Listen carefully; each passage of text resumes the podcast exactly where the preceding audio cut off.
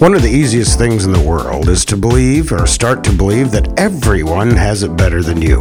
When you start going into depression, when you start feeling like all is lost, when your life gets run over by a train, you look around and you think everybody's got it better than me, but that's not true. You're looking down a funnel. You're looking down a funnel. You're looking down a funnel.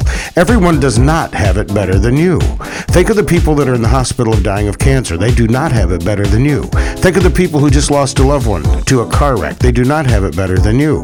Think of somebody who's been completely ripped off in a robbery and held at knife point. They do not have it better than you. Think of the people in the third world countries who are dying today because they don't have water to drink.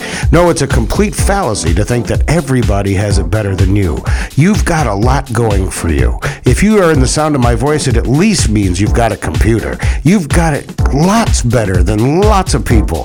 So why don't you start counting it up?